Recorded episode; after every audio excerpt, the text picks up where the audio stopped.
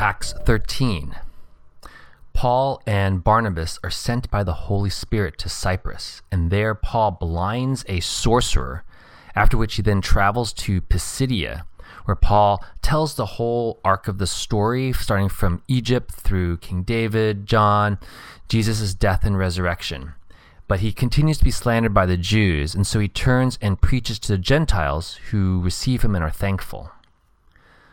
The verse I took from this was from um, Acts 13:48.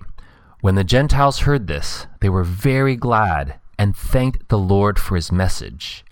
And all who were chosen for eternal life became believers. So the insight I got from this was the Jews rejected the message, and yet the Gentiles were very glad to hear it. And so as a result, the Holy Spirit led them to a very fruitful path.